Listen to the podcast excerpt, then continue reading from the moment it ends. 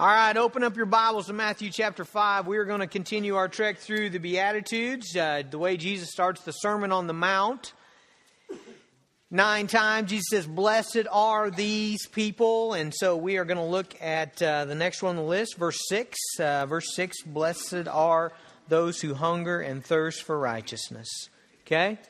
Turn there in your Bibles.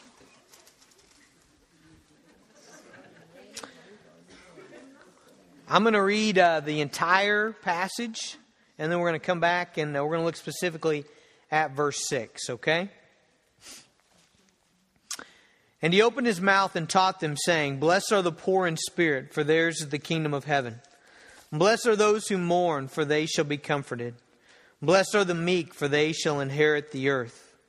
Blessed are those who hunger and thirst for righteousness, for they shall be satisfied. Blessed are the merciful, for they shall receive mercy. Blessed are the pure in heart, for they shall see God. Blessed are the peacemakers, for they shall be called sons of God. Blessed are those who are persecuted for righteousness' sake, for theirs is the kingdom of heaven. Blessed are you when others revile you and persecute you and utter all kinds of evil against you falsely on my account. Rejoice and be glad, for your reward is great in heaven. For so they persecuted the prophets who are before you. Father, we want to be blessed. God, we want to live the blessed life. God, we God, we want to remove things from our life that are going to keep us from, from being and from having more of you. So, Father, please teach us today. Please instruct us, God. Please make it sink deeply into us the kind of desires that we should have and the kind of desires that we should flee from. I pray, Father, that um, you would satisfy our souls like nobody else can satisfy us. God, I pray that your Spirit would be present, just controlling and, and moving and influencing and leading every person in this room. Father, we pray for it in Jesus' name. Amen. Who's hungry? Anybody? Nobody's hungry? We got a few. Okay, it's been a couple hours since you've eaten, hasn't it? Right? There we go. Okay. All right, so we get we get what it is to be hungry. One of the cool things about the Beatitudes is that Jesus talks in language that really drives home uh, what what what what, what the message of being blessed is. He, he knows already that you're automatically going to think that blessed are the rich and blessed are those who don't have any problems and blessed are those who don't have any tragedy in their life and blessed are those who have power and blessed are those who are full, you know, satisfied, lots of stuff in their life. And so Jesus speaks in ways that really convince us that, look, the people you think are blessed are probably not the people who are blessed. The people, the way, the, the, the path to blessing that you already have in your mind is probably not correct. And so Jesus says things like, blessed are the poor in spirit, and blessed are those who mourn, and blessed are those who, who are meek. And, and then today, blessed are those who hunger and thirst for righteousness. Now, we all can identify. Some of you are hungry right now. Some of you might be thirsty right now. You know, probably not in a way uh, that maybe Jesus meant hunger and thirst. I think to Americans, hunger and thirst mean a little different something than it does to someone living in, in sub Saharan Africa or somewhere in Asia.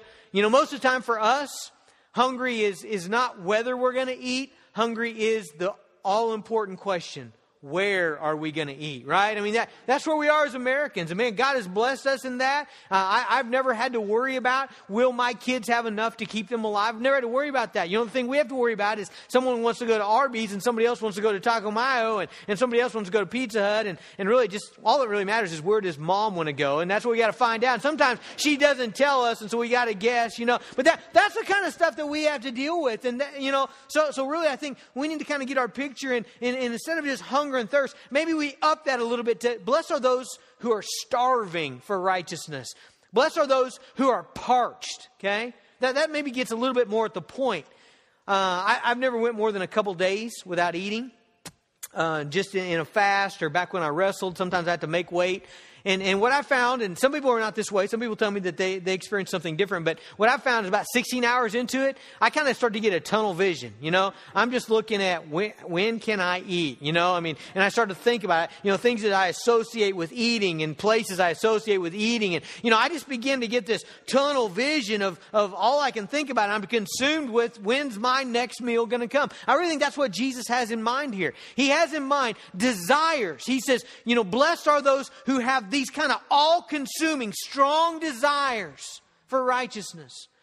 Thirst, I think, is a little more better analogy because while, while you can go several days, you know, maybe a week without eating and be okay, you can't go very long without drinking. And drinking actually produces, I think, a more, a more desperate desire inside of a person. I remember one time when I was a, a teenager, I, I had gotten out of my tractor early in the morning to uh, clean off my implement, and I had taken a drink of my water jug and I put it on the dual uh, beside the, the door to my tractor, and I climbed down and cleaned off my implement, came back up, and I remember starting off that tractor, and we took took off, and I remember seeing that water jug. It was a red one. And just, I remember seeing the corner of my eye flying underneath that dual, you know, as it crushed it, you know. And I went the rest of the day with no water. Man, I just remember that being the most miserable day. You know, it's over 100 degrees. The dirt is blowing. I've got nothing to drink. And I remember thinking, I knew in my mind, I'm not going to die but my body was telling me, you're going to die. You know, I mean, it was that kind of desperate thirst. And that's what Jesus wants you to capture today. He wants you to, to, to see, blessed is the person who has those kind of desires, not for food and not for drink, but for righteousness. Blessed is the man who hungers and thirsts for righteousness. Folks, what you desire is so infinitely important in your spiritual life. Really, just your life, okay? Because if you just take your desires, okay, and you ball them up and lay them out in front of you, okay, that's going to direct your life. What those things hold is going to be the direction of your life. It's going to navigate your life, it's going to pull your life. And so if you have the wrong desires, and that, that, that's going to pull your, your life in the wrong way. If you've got the right desires, it's going to pull your life in the right way. Folks, what you desire is crucial to your Christian life. And here's the bad news, okay? The bad news is today that every one of us are born with a serious case of spiritual pica. Okay? Have you ever heard of physical pica? Physical pica is, is the, the condition in which someone has some sort of deficiency in their, their, their nutrition, and so they crave, they hunger for the wrong things, all right? Uh, we got a picture up there, Teresa. I think we got a picture of Avery. Avery, we got a picture of you. There it is. I don't know if you can see that, but uh, Avery went through a time uh, about two years old or so where she had, remember all those great big hives that she had, those huge things on, on her? And uh, we knew it was some kind of deficiency. Go ahead and leave that up if you would, Treese. And so what, what we would find is we'd go outside and we'd find her by a, that's a wagon load of dirt there, and we'd find her just shoveling it in, you know, and just, just eating it, you know. Now, it's not unusual for kids to try dirt. I mean, I almost every kid's like, what does that taste like, man? You know, I mean, it's kind of the way they explore the world. Avery would eat it though, you know. she was she was chowing down, weren't you, Avery? You don't remember, do you? Okay, but anyway, that, that, that, that's, that's a form of that is when we have these cravings for the wrong thing, okay? I looked up pica on, on, a, on a website like Wikipedia or something, and it says this Pica causes cravings for products including metal, soap, dirt, chalk, charcoal, mothballs, ashes, paint, plaster, and my favorite, it smells good. Laundry detergent, okay? now, that's no good. You can take that down, Trees. That's no good when you have cravings for the wrong things physically, right? That, that can get you in trouble, okay? We're all born with spiritual pica. You know what that means? We have a deficiency in us. You know what that deficiency is? That deficiency is Christ. We lack Jesus Christ. Not only do we lack Christ in our life, but we lack the knowledge of God. We lack the knowing that Jesus Christ is the most glorious being in all the universe and he will satisfy our souls with himself. We lack the knowledge of that, so we have a deficiency. And you know what that causes in us? It causes us to desire things that we should not desire. It causes us to want things we shouldn't want, to want things that are harmful for us. And you know what? Spiritual pica is much more serious than physical pica. You can eat a lot of dirt and be fine, okay? You can eat a lot of dirt and be fine. You can eat a lot of chalk and be fine. You can eat some ashes and be fine. I don't know how much paint you can drink, probably just a little bit, but it'd still be okay. But listen, if you've got spiritual pica, if you have the wrong desires and in your life you want things you shouldn't want, you lust after things you shouldn't lust after, and you desire things you shouldn't desire, and you want relationships you shouldn't want, and you, you, you want, you want to, uh, uh, to be angry and get vengeance in your life. If you have those desires in your life, that's going to cause serious consequences upon you, and maybe even eternal consequences in your life. And so Jesus says, Blessed is the person who has these deep and abiding desires for the right things, who values righteousness, who thirsts after righteousness Now, one of the things you're going to ask me, and, and I hope you might ask this, maybe you're, you're theologically thinking about this, but you say, okay, what does Jesus mean by righteousness, Pastor? And you might even happen to know that in the Bible, there's a couple different ways that we talk about righteousness. One way we talk about it is what's called, this is a theological term, it's called imputed righteousness. And the other way that we talk about it is, is what's called practical righteousness. Okay? Let me tell you the difference between those two. Imputed righteousness is you do nothing but believe in Jesus, and Jesus puts righteousness in your account. That's a sweet deal, isn't it? You know what that's called, my friends? The gospel. Okay? That's called the gospel. When a person who, who, who is in their sins repents of their sins and puts their faith in Jesus, the Bible says what happens is that person is joined to Jesus Christ and that person's sin is transferred to Jesus and Jesus dies and pays for it. And Jesus' righteousness is put in the, count, the account of that person and they're made righteous with Christ's righteousness. Let me give you a couple verses for that. 2 Corinthians chapter 5, verse 21. It says this, For our sake, he, God, made him, Jesus, to be sin. See, that's what happened on the cross. God put our sins upon Jesus, who knew no sin, so that in him we might become the righteousness of God. Romans chapter 4, verse 5 says, And to the one who does not work, but trusts him who justifies the ungodly, his faith is counted as righteousness. And so imputed righteousness is when a person comes to faith in Jesus and God puts the righteousness of Jesus into my account. And I stand here today not because I'm perfect. I'm so aware of how imperfect I am. Not because I haven't sinned. Not because I get it right all the time. I do not. I do not. But I can stand here righteous because of the shed blood of Jesus, because of the righteousness of Jesus placed in my account when I put my faith in Him. That's imputed righteousness. Now, what's practical righteousness? Well, practical righteousness is once Jesus puts that in you, okay, once he puts his righteousness in your account, you know what should begin to happen? It should begin to leak out into the rest of your life. It should begin to, to, to move into the practical areas of your life so that you begin to live in a right way toward God, in a right way toward your neighbor, in a right way toward your spouse, in a right way toward your kids. You begin to live out that righteousness in the practical areas of your life. And I think that's why Jesus uh, begins here in chapter 5 talking about the righteousness of God. If you go to chapter 5, verse 20 in this sermon, the Sermon on the Mount, here's what Jesus says I tell you, unless your righteousness exceeds that of the scribes and Pharisees, you will never enter the kingdom of heaven. You see, all the scribes and Pharisees had was a, was a self righteousness. You know what self righteousness is? That's when you look around and you find somebody that's worse than you you know, and you find him and you're like, yeah, that guy, I mean, he's a sinner, and I look good compared to him, you know. Wow uh, I, I, am really something because I don't do that and I don't live that way and I don't have that habit. Okay, that's a self righteousness. That's making yourself the standard, finding other people to be below you so that you can feel good about yourself. And Jesus said, Man, you're never going to see the kingdom of heaven if you don't do better than that.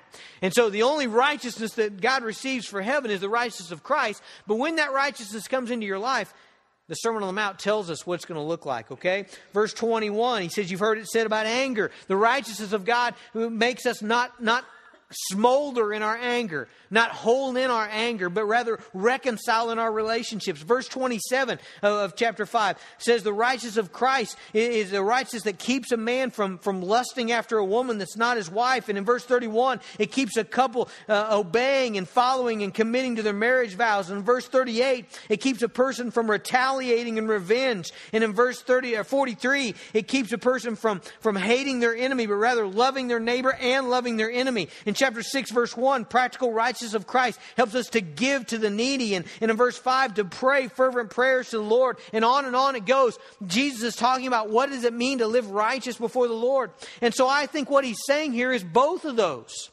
I don't think it's one or the other. I don't think you can have one without the other. You can't live practically righteous in your life. You can't be right with God unless you have Christ's righteousness inside of you. And so Jesus is saying, Blessed are those who have the righteousness of Christ inside of them and who live out that righteousness in their everyday life, who hunger and thirst for more of God and for more of His righteousness.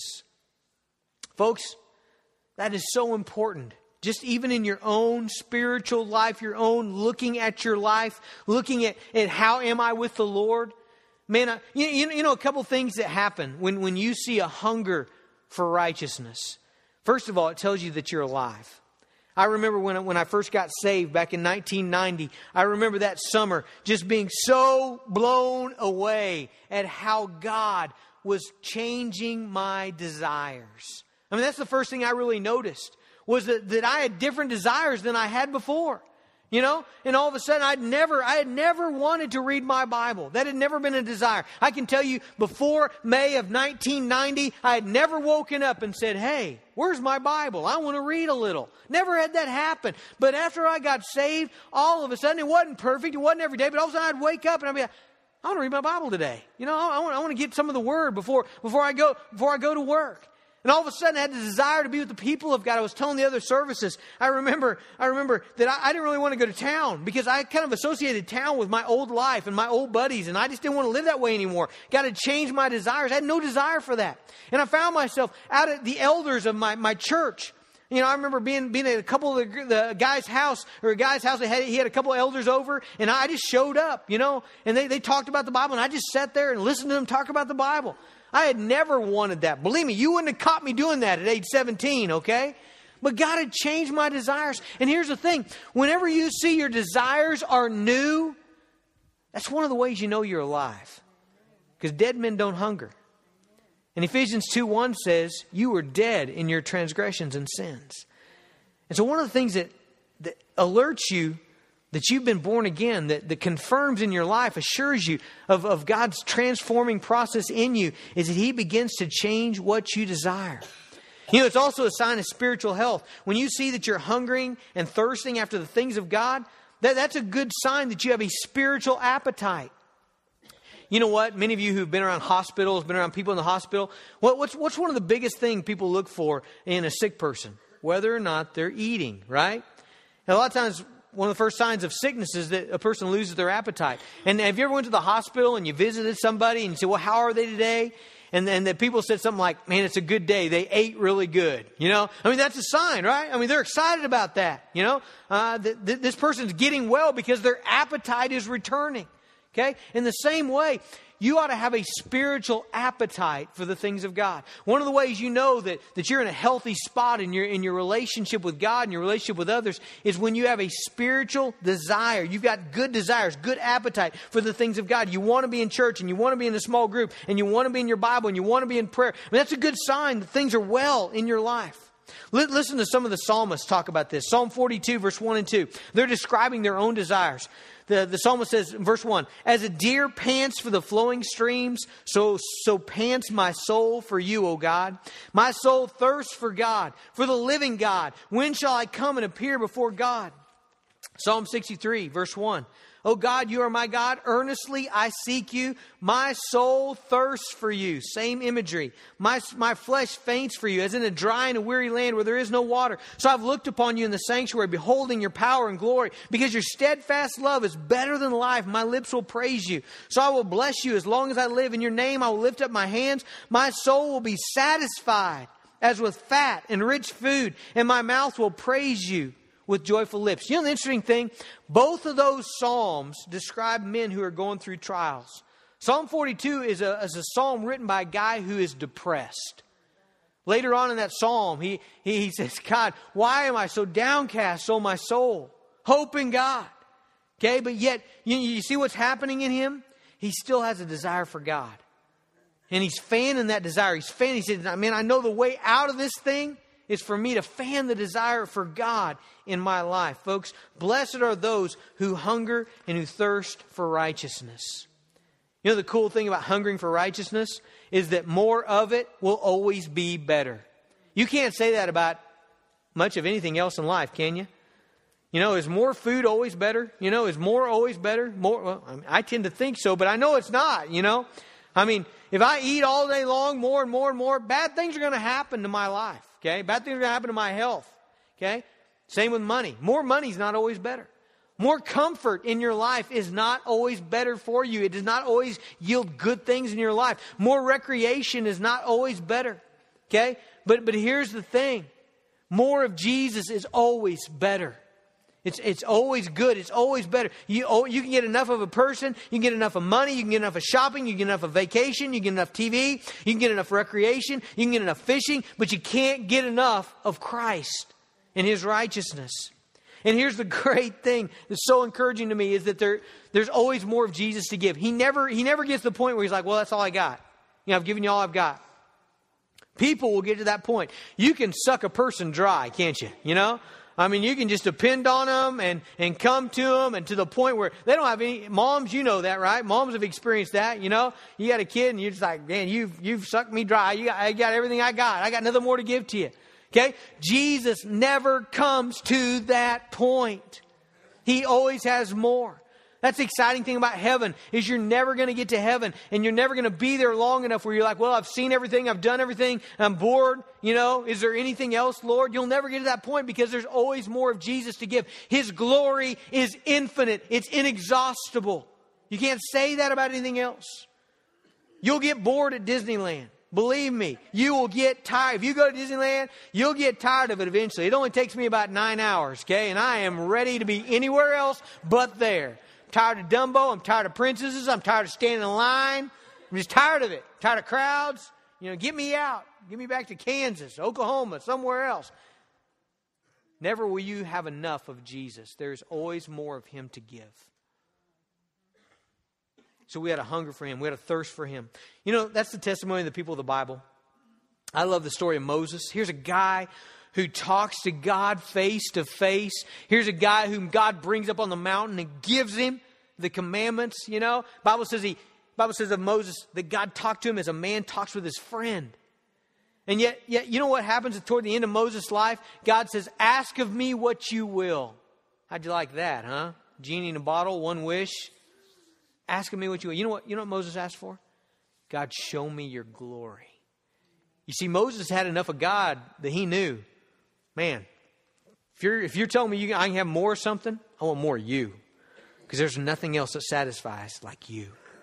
There's nothing else that will transform my life like you. The Apostle Paul, he, he knew that.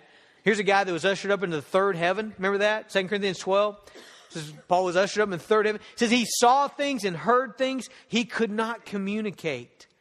And yet you know what Paul said of his own life in Philippians 3:10?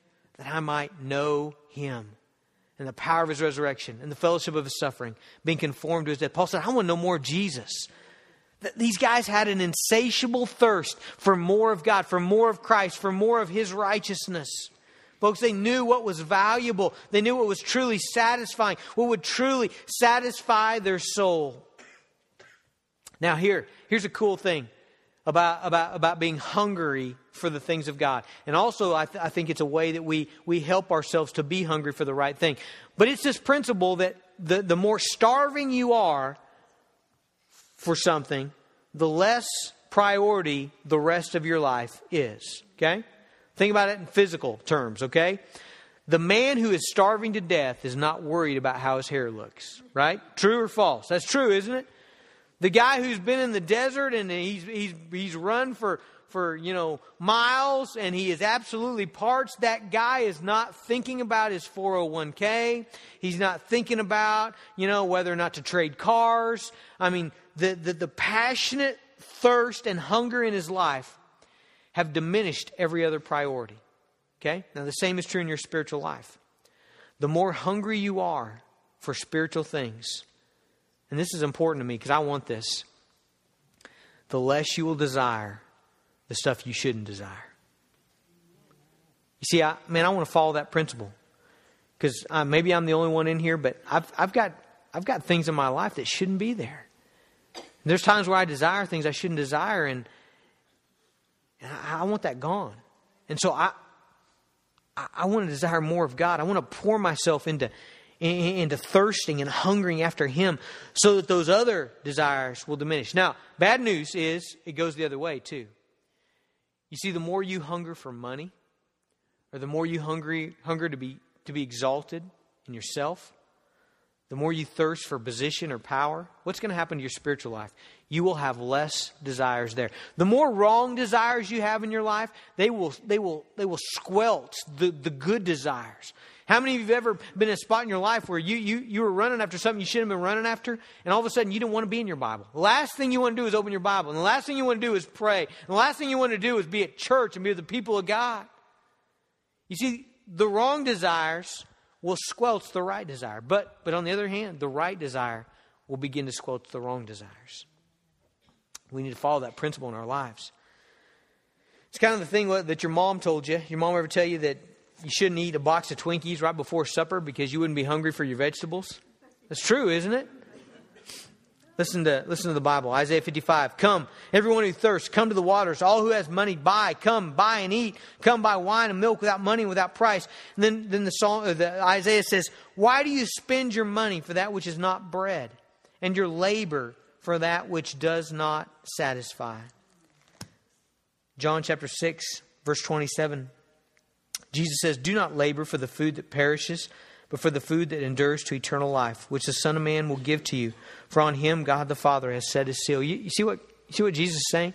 Man, don't don't labor, don't hunger, don't give yourself to these desires that you should not have, that, that will not fill up your soul. Please help us understand this, Lord. You know, I think one of the things that fans a spiritual hunger, I'm interested in that. What, what's going to increase my hunger for the Lord? for spiritual things, for righteousness. One of the things going to going to fan that is is working hard in the things of God. Okay, there's a physical principle there too. If you go out and roof a house on a hot day, you're going to fan your, your your desire for for water, aren't you? If you go out and dig a ditch, you know, all morning, you're going to be hungry. Okay, in the same way. When you work hard for the things of God, when you work in the kingdom, Jesus even called the kingdom work his food. Okay? In John chapter 4, he's, he's at a well, and the disciples go to town to, to buy something to eat, and he stays there and, and talks with this Samaritan woman about the gospel.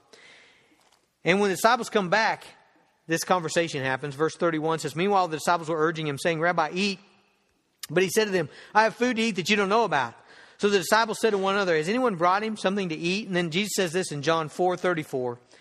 He says, My food is to do the will of him who sent me and to accomplish his purpose. My food is to do the will of him who sent me. Jesus, That's my food. That, that's, that's my chief desire. I'm not, I'm not as much worried about that you brought, you know, beef jerky from town. I, I, I'm chiefly worried about the will of God in my life. Folks, an all consuming hunger will cause the other hungers in your life to fade. You know, one way if you to know, I guess, maybe to to assess yourself, I think we ought to do that. Do you, do you believe in doing that? Just looking at your life and saying, okay, are my desires right? Am I, am I right with the Lord? Am I, am I hungering after the right things? I think one of the ways to know that is to just assess, you know, am I willing to skip a spiritual meal? I think that's a good way to tell whether or not you're very hungry in the Lord. That, that'd be a good test physically, wouldn't it? You know? You know, sometimes, uh, sometimes, you know, we'll be getting ready for supper or whatever, and, and, and the kids are like off somewhere playing, and, you know, we'll call them to come in, and they don't come. You know, here's what I think. Well, they must not be very hungry, right? I mean, really. You know, a starving man does not pass up a meal because there's people at the table that he doesn't really like. Right? In the same way, someone who's really hungry spiritually, they're not going to pass up church because there's people in there who irritate them. A man who, who, who's dying of thirst, he's not going to walk by the water fountain without getting a drink because he's busy. In the same way, someone who thirsts after righteousness, they're not going to be too busy for their Bible. They're not going to be too busy for prayer. They're not going to be too busy for their small group. They're going to hunger and they're going to thirst for righteousness. And that's going to drive them to get what they need to get in the Lord. All right.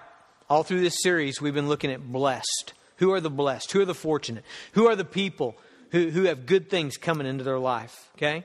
Jesus says, Blessed are those who hunger and thirst, those who have a deep desire for righteousness in their life. But look at the last part of the verse, okay? The last part of the verse says, For they shall be satisfied. Satisfied is a cool word, isn't it? It even sounds cool, don't you think? Don't you think that, you know, some words just sound good? Satisfied, you know, I mean, that, that's a cool sounding word. And, and, and we know what it means. It means we're full. We got enough, you know? God, God's filled us up. Man, my cup is full. That's what it means to be satisfied. I've, I've got what I need. Um, I'm basking in the fullness of what I have. And, and here's the thing everybody wants to be satisfied, but most everybody is looking for it in the wrong ways. So many of us think if only I had more money, I would be satisfied. Have you had that little thing play out in your life? Almost all of us have, right? Graduated from high school, you got a job, maybe went to college, you know, you're part time in it, whatever, making $15,000 a year. And what do you think? You think, man, if I made $25,000 a year, I would be set. I would be satisfied. I'd be full, you know? And you think that and you believe that. And, you know, in your mind, you think, man, if, you know, I, that would be 10,000 extra dollars a year. I mean, wow. You know, I mean, in your mind, that like, that's a stack of money in your apartment all the way to the ceiling, you know?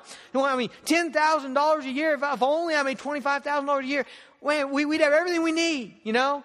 And then you graduate, maybe you get a better job, you start working full time, and your spouse starts working, and all of a sudden you're making $25,000 a year. And you know what happens? You, you sit there in your apartment with your spouse, and you got this big pile of $10,000 at the end of the year, and you're like, man, we have it made, you know? I mean, we got everything we need. If something happens, something breaks, we got it. We got, is that what happened to you? No, you know what happened? Somehow you spent it all, and now you're thinking, if only we made $50,000 a year, you know? I know someone who makes 50, and I can't imagine 25,000 extra dollars, you know? I mean, we got, we're, we're living right now, but man, if we had 25,000 extra dollars, you know, and what happens, you know, when maybe by God's grace you both get good jobs, and maybe, you know, you're both making 25 and you make 50 one year. What happens? You got, no. If only we had 75, you know, because now we're in debt more than we ever were, and we got credit card bills, and we got payments, and man, we're strapped. We got no room to breathe. We got no margin in our life. See, you're not going to get satisfied, are you? Some of you started out tent camping, didn't you? And when it rained, it rained inside the tent too, didn't it? And so so you just you'd see those people pull into the campground with a pop up. And man, you just literally the drool would just come down your chin. You'd embarrass your family, you know, and you're thinking, man, if we had that. You know, and so you got a used one and it had a bathroom in it even, you know. And you got it out there and you're just like, wow, this is living. And then you your neighbor pulls up with a pop up pulling a jet ski.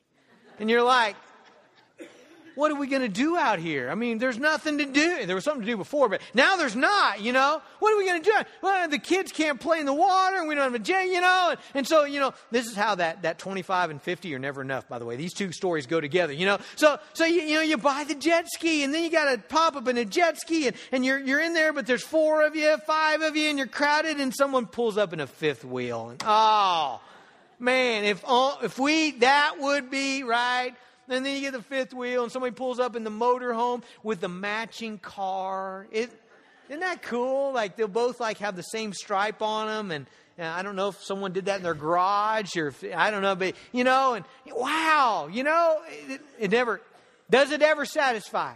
Does it ever fill you up? Do you ever get that stuff and you're like, I don't need anything else in my life. This does it all for me. Do you ever get? No. Now, you may get to the point, because the Bible says in 2 Timothy, godliness with contentment is great gain. You may get to the point where, you know what? You just don't care about that stuff anymore. That's cool, isn't it? When you get that point, you're like, you know what? We don't have to. Whatever God gives us is awesome. Whatever God gives us. If He gives us a, a pop up, if He gives us a motorhome, if He gives us a big house, if He gives whatever He gives, we're good, God. Okay, that's a good place to be. But see, you're not being satisfied by that stuff, are you? Because satisfaction doesn't come there. But here's Jesus' promise to you listen to the word of the Lord. Blessed are those who hunger and thirst for righteousness, for they, they shall be satisfied. Now, I want you to believe the Bible. You should believe the Bible just because it says so. Okay? But I want to give you a personal testimony. Here's my life, okay? I know, I know that when my desires are wrong, I am a miserable person. I had a day like that this week. I don't know why. I had this incredible conference on prayer that God really moved in my life, really, really changed some things. It wasn't just one of those deals where I'm like inspired and come back charged up. I mean, I came back saying, all right, Saturday I'm going to do this, Tuesday I'm going to do this. I mean, it really kind of restructured the way I'm going to do ministry. But then I had this day where I don't know what happened. I don't know if it's a spiritual attack, but man, my desires were not right. You ever just wake up one morning and you're not a Christian? You know, I mean, you are, but you know, it's like it all leaked out of you in the night. You know, and I just was not. I was not. I was not living righteous. I was not right with my family. I was not right with the Lord. I promise you, I do not say this lightly. I'm not exaggerating. That was a miserable day for me. Misery, emptiness. Nothing had changed in my physical circumstances, no new problems. I was not right with the Lord, I was not right with others. But let me tell you this the days when I am right with Jesus, and I'm living out the righteousness of God. And I feel so blessed to be able to say this. Those are pretty happy days for me. I mean, I, I really am a guy that has quite a bit of joy, I think. I'm pretty content. I'm um, pretty excited about the Lord. I'm pretty excited about just life and ministry. That comes from, from hungering and thirsting for the right things. Man, would you just take some time here just to look at your desires? What do you desire? What do we desire? What, what, are we, what are we hungering after? If there's desires in your life that are, that are squelching the desire you ought to have for spiritual things, man, you got to get rid of those. Because I promise you, those, those are going to keep you from being satisfied. We should have an all consuming hunger and a thirst for the righteousness of God. Let's pray together. Father, we ask you, God, to to whet our appetite. Lord, I think about that psalm that says, Taste and see that the Lord is good. Lord, you, you are good. And God, we want to be satisfied in you. We want to have more of you. God, we, we hunger and we thirst for you. God, fan that, that hunger, fan that thirst. And Lord, I pray that we would seek our satisfaction not in things and not in people and not in, in experiences, but God, that we would seek it in, in you, in having your righteousness in us and living out that righteousness in our lives. Father, help us. Holy Spirit, help us. It's in Jesus' name. Amen.